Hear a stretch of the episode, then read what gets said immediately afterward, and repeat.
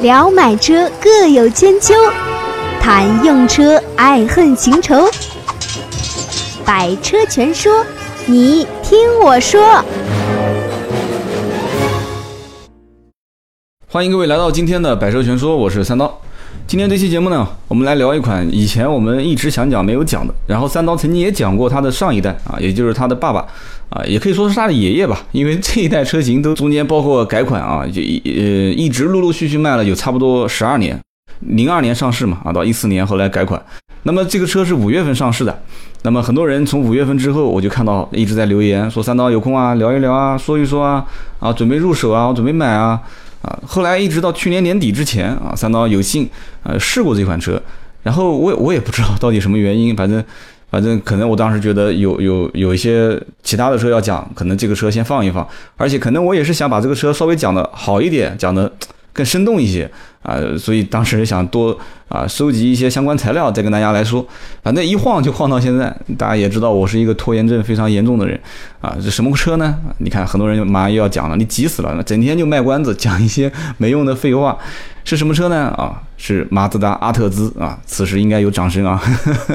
很多人说，我的天，我我阿特兹都已经买回来，马上都已经要做二保了啊。你三刀才刚开始说啊，想当年我捧着钱准备买的时候，一直在问你都不说。但是我相信肯定还有人啊，到现在为止一直捧着钱想买，然后再听这个节目，想想想问这个车到底怎么样啊？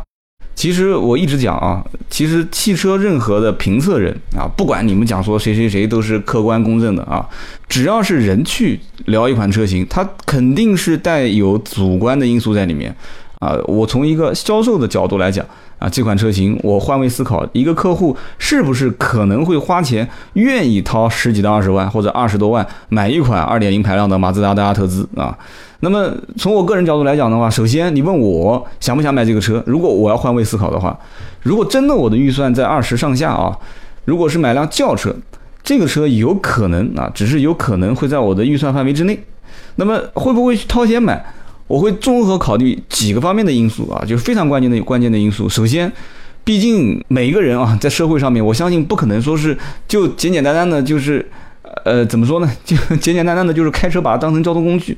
车子本身，我讲它代表很多的一些含义啊，包括你的社会地位啊，包括你哪怕出去蹭面子啊，包括你对车辆的驾驶体验啊，包括你可能觉得是人车生活啊，你要舒服啊，包括空间啊，包括你适不适合要这个车子，能给你啊做一些生意上的谈判的一个啊工具啊，这可能也是一个。呃，怎么说呢？就是搭配你的服装啊，啊，搭配你的谈吐气质啊，甚至你交际的这个圈子，都有各个方面的因素相互影响，而不是纯粹的车子本身啊。就你说看马自达的人，你看我看到论坛里面经常都在讲说啊，这个这个这个创世蓝天技术到底啊，这个包括这个叫 R E Loop 对吧？R E Loop 啊，这个我英文发音不标准啊。I 一个杠 e loop 啊，这个这个这个自动回收系统啊，能量回收系统到底怎么样啊？啊，是不是真的能节省百分之十的油耗啊？很多人都在问这些问题，所以很多人也在讲。你看我节目一最早出讲马自达的车型的时候，有一个这个听友就评论说，这个马自达呢是一个技术的宅男啊，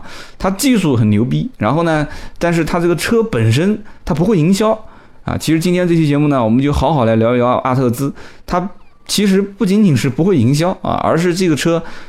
现在大家也知道了，马自达跟丰田两家现在开始要谈合作啊，已经开始合作了嘛。丰田跟马自达两个品牌，其实它追逐的目标不一样啊。大家可以看到，其实丰田的车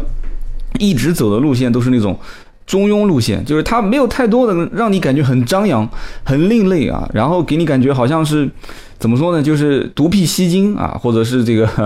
独辟蹊径，好像就有点用另外一个成语可以吧，就形容一下啊，叫弄巧成拙啊。就是丰田是一直走中庸和保守的路线啊。大家也知道，其实丰田家族啊，这个发明家起家啊，就是然后老丰田，然后到现在新丰田，整个一个时代的变更，每一个车型走的都是非常的扎实啊，非常的稳，所以丰田的车故障率也是非常的小啊，这故障率非常低。但是呢，就给人一直感觉丰田就是很廉价，非常廉价。但是车子呢，怎么说呢？就是动力你说行也一般，家用反正也够了，但是谈不上特别充沛。而且丰田好像一直没用过涡轮增压技术啊，现在好像上来了，很多车型都开始用涡轮增压技术了。但是丰田走混合动力路线走的还是，包括它的高端品牌雷克萨斯，好像都是全球首屈一指的。那么丰田是追求燃油的经济性和家用，那马自达呢？哎，马自达好像目前为止所有看到过设计的车型都挺不错的啊，不管是马自达的三啊，马自达六。还是大家可能现在看到的马自达的 CX 杠五，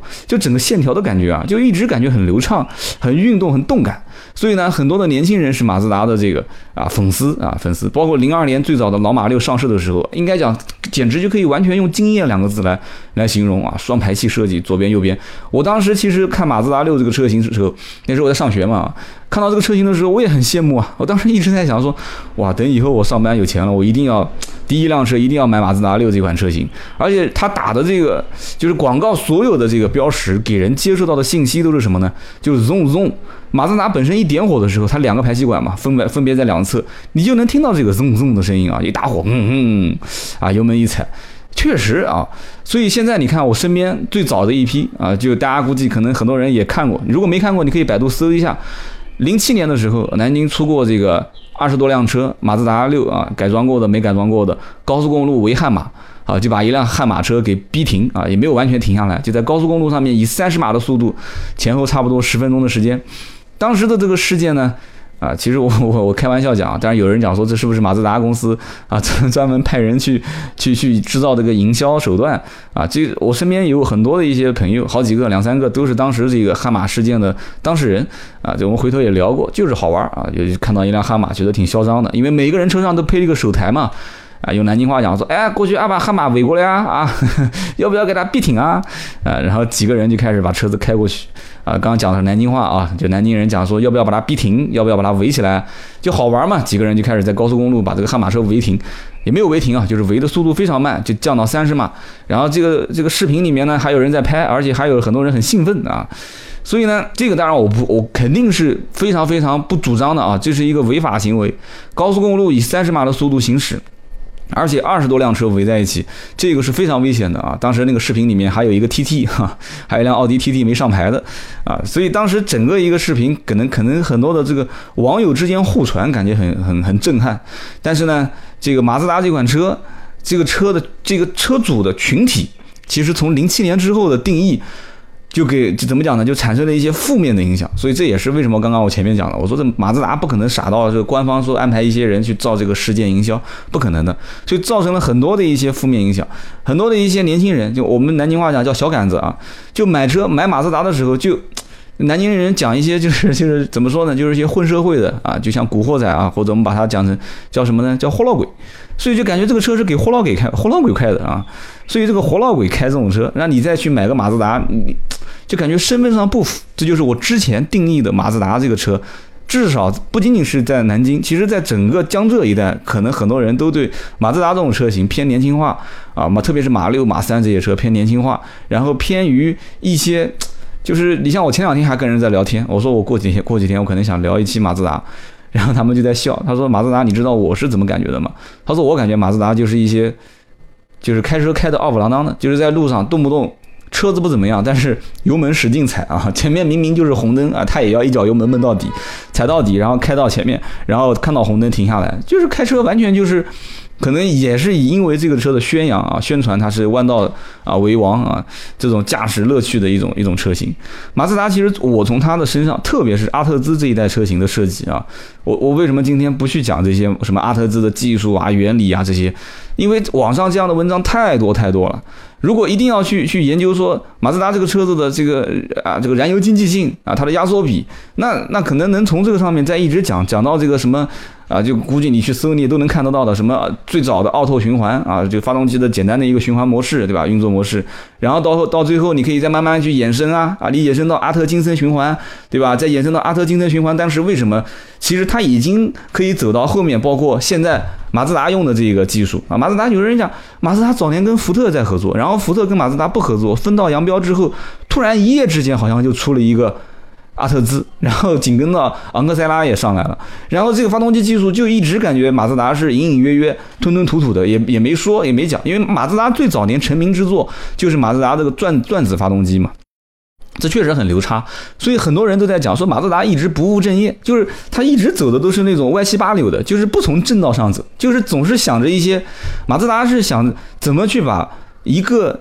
发动机的技术把它做成燃油最经济，然后完了之后呢，动力损耗最小，然后动力输出最大。啊，然后这个这个突破现在原有的这个这个理念去造一些东西，所以出了一个转子发动机。但是转子发动机，转子发动机就是马自达的一些小跑车嘛，对吧？然后很多人就就就在想，就是哎，这个挺不错的。但是转子发动机有几个问题，第一个，它永久性的损耗非常大，就是永久性的损耗达到一定的这个介值的时候，就达到一定的边界的时候，这个转子发动机就报废掉了。所以转子发动机适合于用赛车，但是不适合于民用，就已经是公认的了。然后其次。转子发动机的这个发动机极其复杂构造，而且这个就是量产的成本非常非常之高，所以这个转子发动机的原理也是非常有区别于现在。它有点像什么呢？大家如果喜欢玩手表的话，你可以看啊，就有点它这个原理就有点像手表里面的这个就是自动上上上镜啊，自动就上旋的这种这种原理，就是有一个像那种那个叫叫摆环啊，就是那种东西，就你手晃一晃，它会自动给你上发条。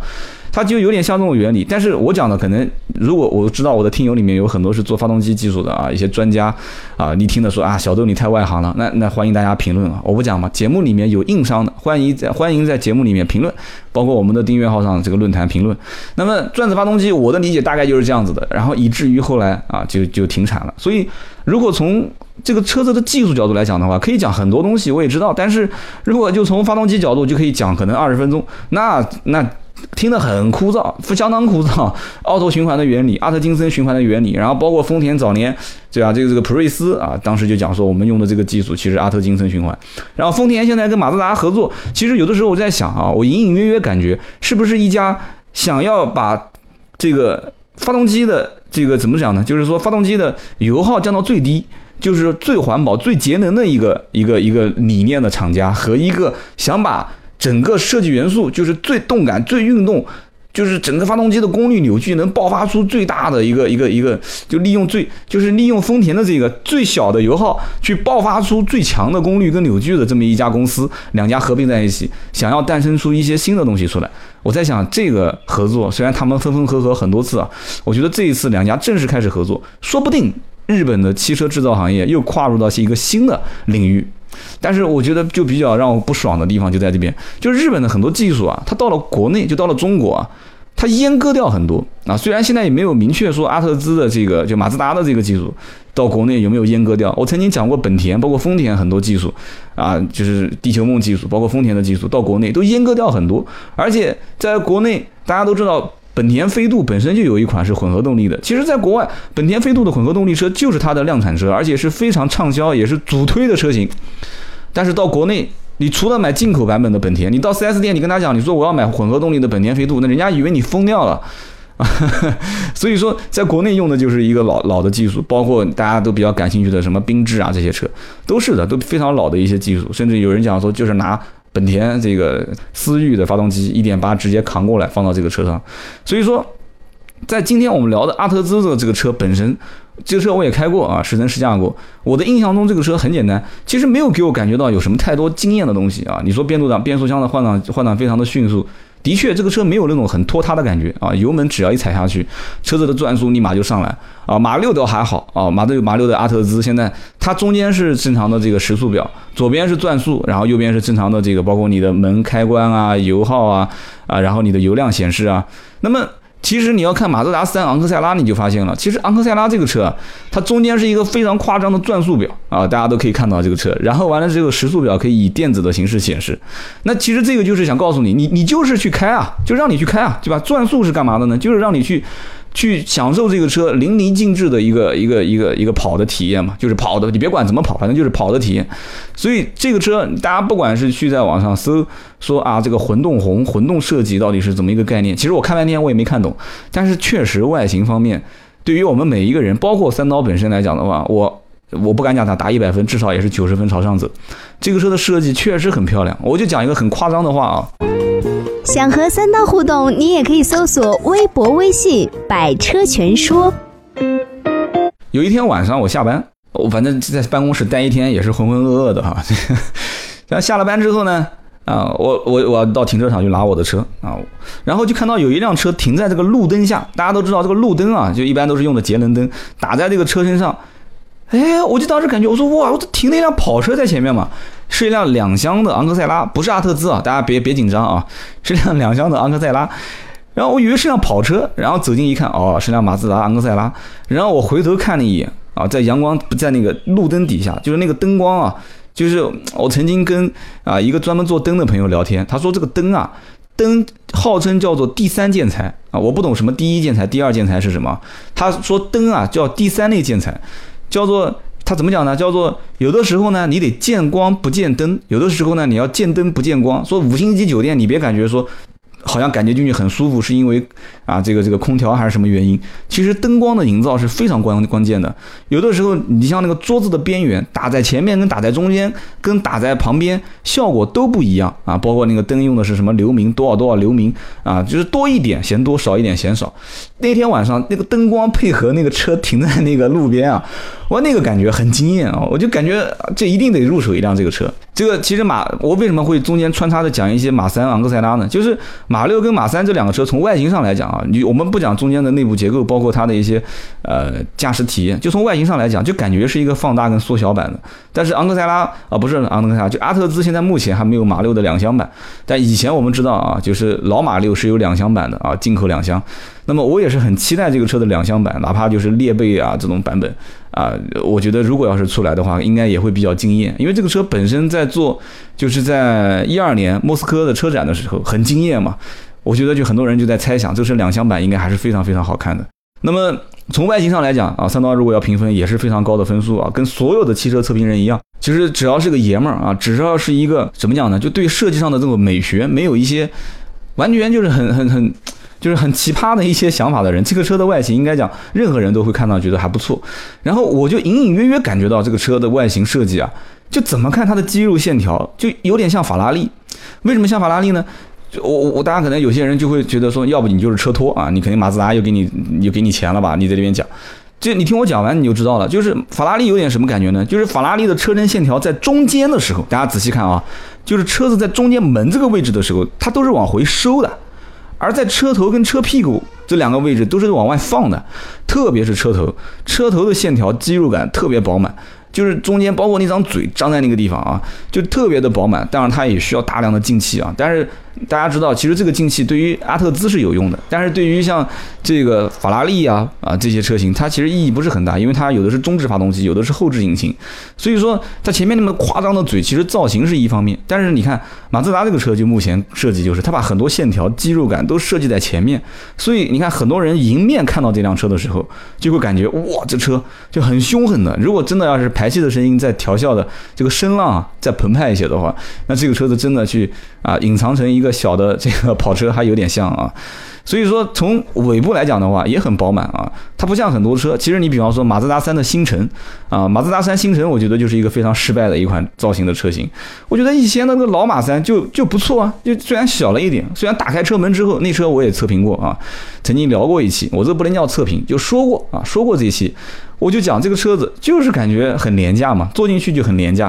啊，任何地方都感觉是塑料啊，廉价的塑料。但是开起来呢，也就那么回事，对吧？发动机也没有那种给我嗡嗡的那种澎湃的感觉，反正开起来那种代步的感觉就是一个日本车啊，跟丰田，其实我觉得本田开的都比它感觉好啊，这种调校。但是阿特兹呢，阿特兹其实在我开起整体感觉来讲的话，它确实悬挂偏硬，但是它还是属于那种比较稳、比较扎实的感觉。就是老马六，其实给我开起来感觉也是很扎实。我说一句题外话，其实老马六我曾经第一次开，我印象非常深啊。那个时候我还是刚刚才才入这个汽车行业，时间不长啊。零二年上市，我当时开的那辆车还是南京汽车厂的一个领导，当时是买了一辆荣威啊。当时是是怎么回事啊？他把荣威车开走了，然后把他的那台老马六就扔在了这个荣威的 4S 店。那很多人就要笑了，说啊，还有人开马六去换荣威啊？其实大家一点都不要笑，我跟你讲个讲一件事情你就知道了。你可以在网上去搜啊，叫胖五和小六的故事。什么叫胖五跟小六呢？就是当时荣威上市的时候，荣威上市也比较晚啊。所以荣威，特别是荣威五五零后面上一点八自然吸气的版本就更晚了，实在是零九年前后。当时你想，零二马自达六第一代上市，最早的那一批买马六的都是在零二、零三、零四年啊，零四年。那么在那一批玩马六的人已经玩了好多年，要换车的时候，哎，突然上了一个这个荣威的五五零，当时一点八 T 嘛，后来一点八升。那么荣威五五零就叫胖五，因为这个车很肥，看上去。就通用坐车好像都是这种样子，都是胖胖的。咱当然了，它不算通用，它上汽。但是上汽跟通用这很多东西都是剪不断理还乱的这个故事嘛。上汽的这个荣威，所以很多人就讲就讲嘛，叫小六现在都淘汰了，不时髦了，现在流行玩胖五。所以当时这个我第一次开马六。就是老马六，就是把这台车送还给当时换了胖五的这个女性车主，我印象很深嘛，从大明路一直开到这个新模范马路，所以当时我开这个车的感觉就是什么？我当时开这个车感觉像一艘船。特别大，我感觉坐在这个主主主驾驶里面，旁边坐了一个副驾驶。本身三刀人长得也比较瘦啊，但是不小啊，这个身材还算比较匀称。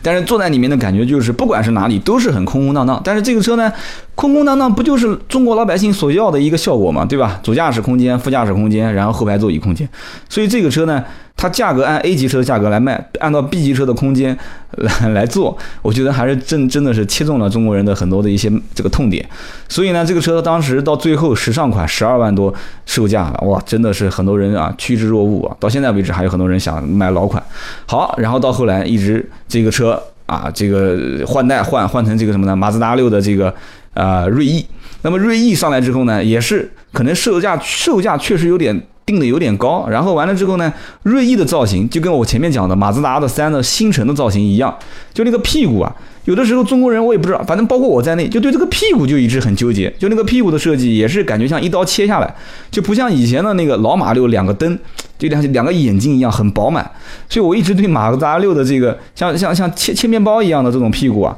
就是这个这个马自达六的这个锐意啊，我不是很感冒。虽然这个车很多人也讲也不错，但我不是很感冒，所以当时。我实话实讲，如果当时要是这个老马六的改款，就改锐意，要是稍微再时尚一些，可能我也入手一辆这个老马六了，因为这个车确实。各方面性能啊啊，包括就所谓的性能啊，包括这个空间啊，都挺和价格也挺都挺合适的啊。所以呢，到这一代的阿特兹一上市，当时这个车没上市的时候，我就有的时候没事我会到旁边，因为马自达的店离我店也不是很远嘛，我就会过去逛一逛，然后就问他们什么时候上市啊啊，现在这个车试驾有没有啊？所以当时试驾车上的时候，很遗憾我已经离开了这个，他五月份上市的嘛，我是七月份离开了我们啊原来的单位。我没有去试驾到，后来也是机缘巧合才去试驾到了这款车，所以车子是比较稳，悬挂呢虽然偏硬，但是还算比较扎实。整个车子开起来我也没有感觉出太多的，就像啊，可能有些测评人讲的很夸张的啊，就像啊这个这个这个各方面。但是我试驾这台车子呢是二点五的顶配啊，也是能体会到可能很多人提到的一些问题点。首先你可以去看这款车啊，二点零都是配的小脚，十七寸。其实十七也不算小脚，但是二点五呢就更夸张，配的是十九寸的轮毂，所以车子开起来，其实当时我一眼看到这个轮毂的时候，我就知道这个车噪音应该讲是不会小的。二点五的排量加上这个十九寸的轮毂，如果说这个车要是噪音小，那就是很奇葩的一件事情了。十九寸的轮毂加上这个车本身，马自达从以前老款的马六到马三。其实噪音一直不小，其实我个人觉得它隔音本身就不作为这个车一个主要的可能它的卖点，或者说。它在原始造这个车的时候就不把隔音做成一个卖点，但是你隔音隔不好也就算了啊，可能你发动机呃里面的噪音加上它底盘，因为你你车子悬挂如果不压低的话，你底部肯定气流会有产生一些啊产生一些声响，然后包括你的车身虽然你很流线性的，但是你所有的车身的一些共振啊，包括特别是两边的后视镜的共振也会产生一些响声，但是最关键的还是这个轮胎带过来的一些噪音啊，因为你又宽又大，对吧？二二五杠四十五十九寸的轮毂。所以说，可以应该讲，我推测二点零我没开过，我推测二点零的噪音应该讲会比二点五略小一些。但是很多人讲说是换轮胎，其实换轮胎成本本身也不小嘛，对吧？但是我个人建议，其实你选择这个车，你就按照厂家原始的设计思路去开。就是有一点噪音也死不了人嘛，就听就是听，反正也是一种享受，对吧？对吧？就习惯了嘛。所以说这个车子到目前为止，可能就是你的驾驶感受一定要根据个人去体验。很多女同志可能应该一开始觉得这个外形设计我很满意啊，就把这车给买了，但买回去就后悔啊，觉得说啊，怎么噪音这么大，比我以前开的一些车噪音都要大很多。所以一定要试驾，这是第一。第二个呢，可能网上现在讲的最多的是什么呢？就是这个车有的时候小毛病比较多啊，就是比方说波斯音响。很多人就反映说，二点五的这个音响有噪音，就是手机会对它造成干扰啊，所以以至于这个车的蓝牙电话几乎就是没有，就是毫无意义的一个摆设。但是呢，怎么说呢？就是很多人其实对这些电子设备，就像我那期讲的，我说博瑞，我说博瑞这个车呢，其实在国内目前来讲，目前来讲啊，从外形设计、内部的电子的配置，然后加上车子的整体做工啊，注意听好了，是做工。还是相当不错的，是虎人应该讲是没有问题了。我讲的这个虎人是打双引号的，不是贬义词啊。很多人讲说谁买车专门为了这一堆的音响和配置呢？你千万不要把这个话说那么早。为了音响和配置买单的人不计其数，我跟你讲。所以曾经我们在销售培训话术的时候，有过这样的一个话术，就是什么呢？就是问你说，哎，老板，你对车上什么配置是必须要有的？就是没有不行啊，就是我没有这个配置，我这个车完全不考虑。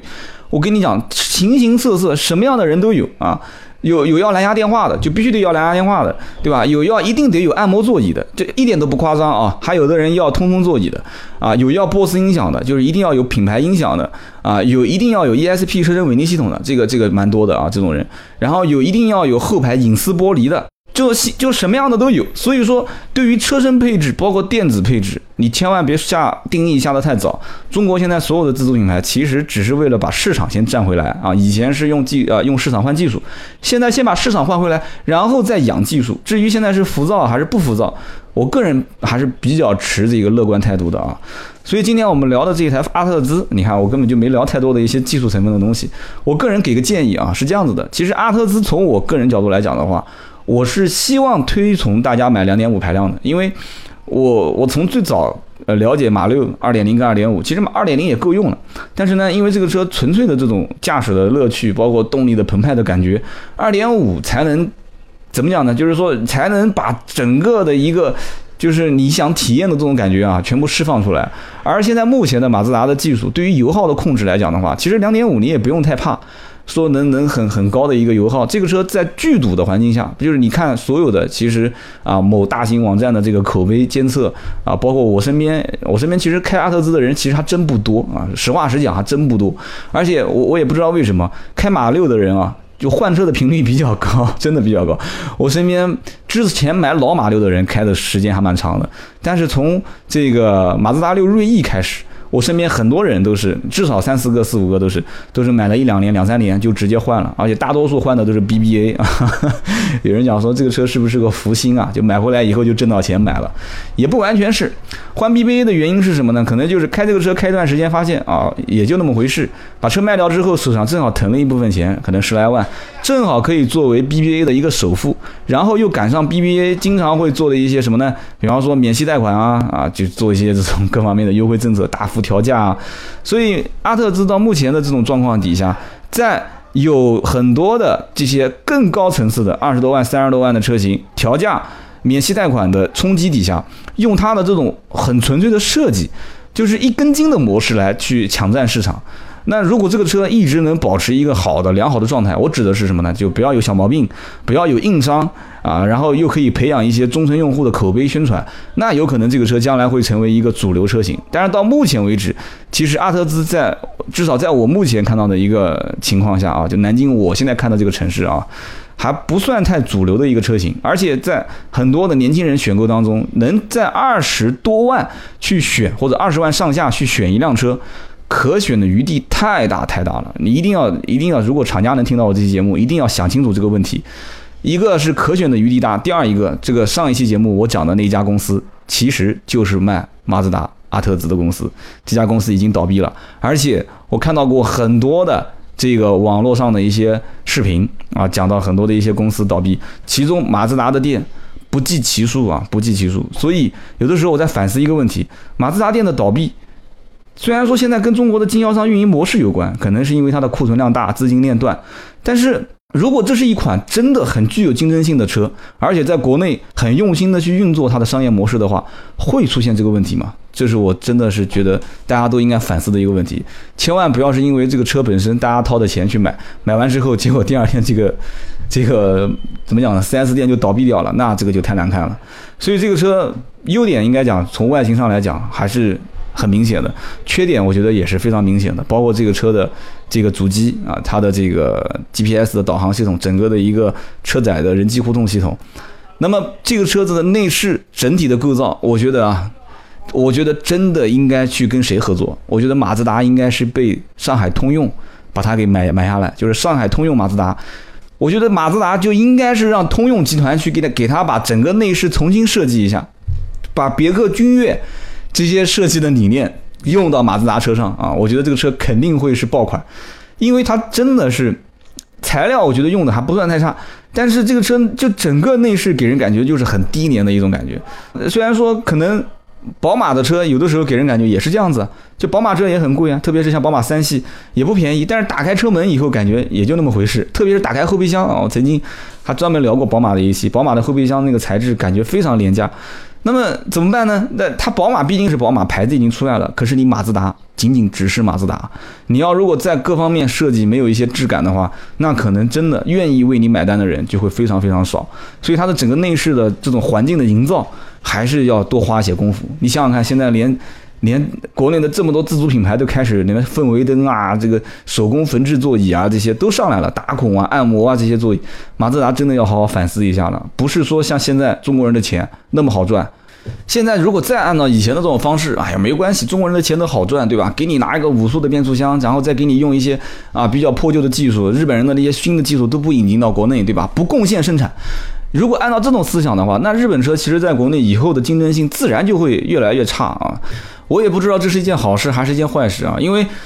其实有人讲说，那好啊，日本的技术越来越对吧？呃，这个不不开放，那中国的自主品牌不就起来了吗？但是我一直认为啊，其实。在一个相对竞争的市场环境里面，才会产生一些新的事物，而且是推动它科技不断向前的一个发展的一个一个因素。老百姓的买单也是对技术的一个买单，对吧？你你肯定不会愿意花钱去买一个技术又落后，对吧？设计理念又落后，然后你的各方面体验又不好的东西，肯定是希望技术又先进，然后设计又时髦，对吧？然后这个又经济低廉的一款这样一款车型吧，只能这么讲了。其实我身边呢，还是很多开修理厂的老板啊，对这个车的评价非常高，因为它拆过这个车啊，也知道这个车的技术原理以及它的一些用材用料，相对来讲还是比较推荐的。那么最后其实也很简单，三刀给的结论是这样子的：其实买这款车，绝大多数的人一开始是对它的外形所吸引，然后其次呢，这个车的定价可能我我我觉得啊，它的让价空间还是会有的。但是呢，一直啊有待于奇葩的马自达的厂商的这种经营模式，就是常年缺货。你可以到任何一家马自达店去看，其实你要订阿特兹，你去了以后，可能销售员也是爱理不理的，甚至可能你你得到的待遇比大众的这种销售的待遇还要差。啊，甚至有些我不讲嘛，有些马自达店都倒闭了啊。那么在这样的一个经销系统里面，这样的一个车型，我觉得挺可悲的。其实我真的是强烈建议马自达不要再跟一汽合作啊，去跟上海通用合作，让上海人、上海通用集团把马自达的这个车营销起来，那绝对我我估计一个月能破好几万的销量都有可能。真的是这个需要把内饰好好提升的一个品牌，而且需要把营销好好提升的一个品牌。行啊，今天这期节目呢也聊了三十多分钟了，听到最后的都是铁粉啊，啰啰巴嗦的，估计很多地方都跑题了啊。那么这是我的一贯风格啊，粗制滥造，胡说八道。也希望铁粉呢多多支持三刀的订阅号啊，关注订阅号“百车全说”，直接搜索中文“百车全说”，里面有我们的论坛，这也是三刀唯一回复的地方。那么节目的最后也是希望大家呢多点赞、多评论。那评论呢也是大家多交流、多对本期节目提出一些好的建议，以及今后有哪些需要说的啊，大家都给一点建议和主题。好了，今天这一期就到这里，我们下期接着聊。本节目由斗志文化制作出品。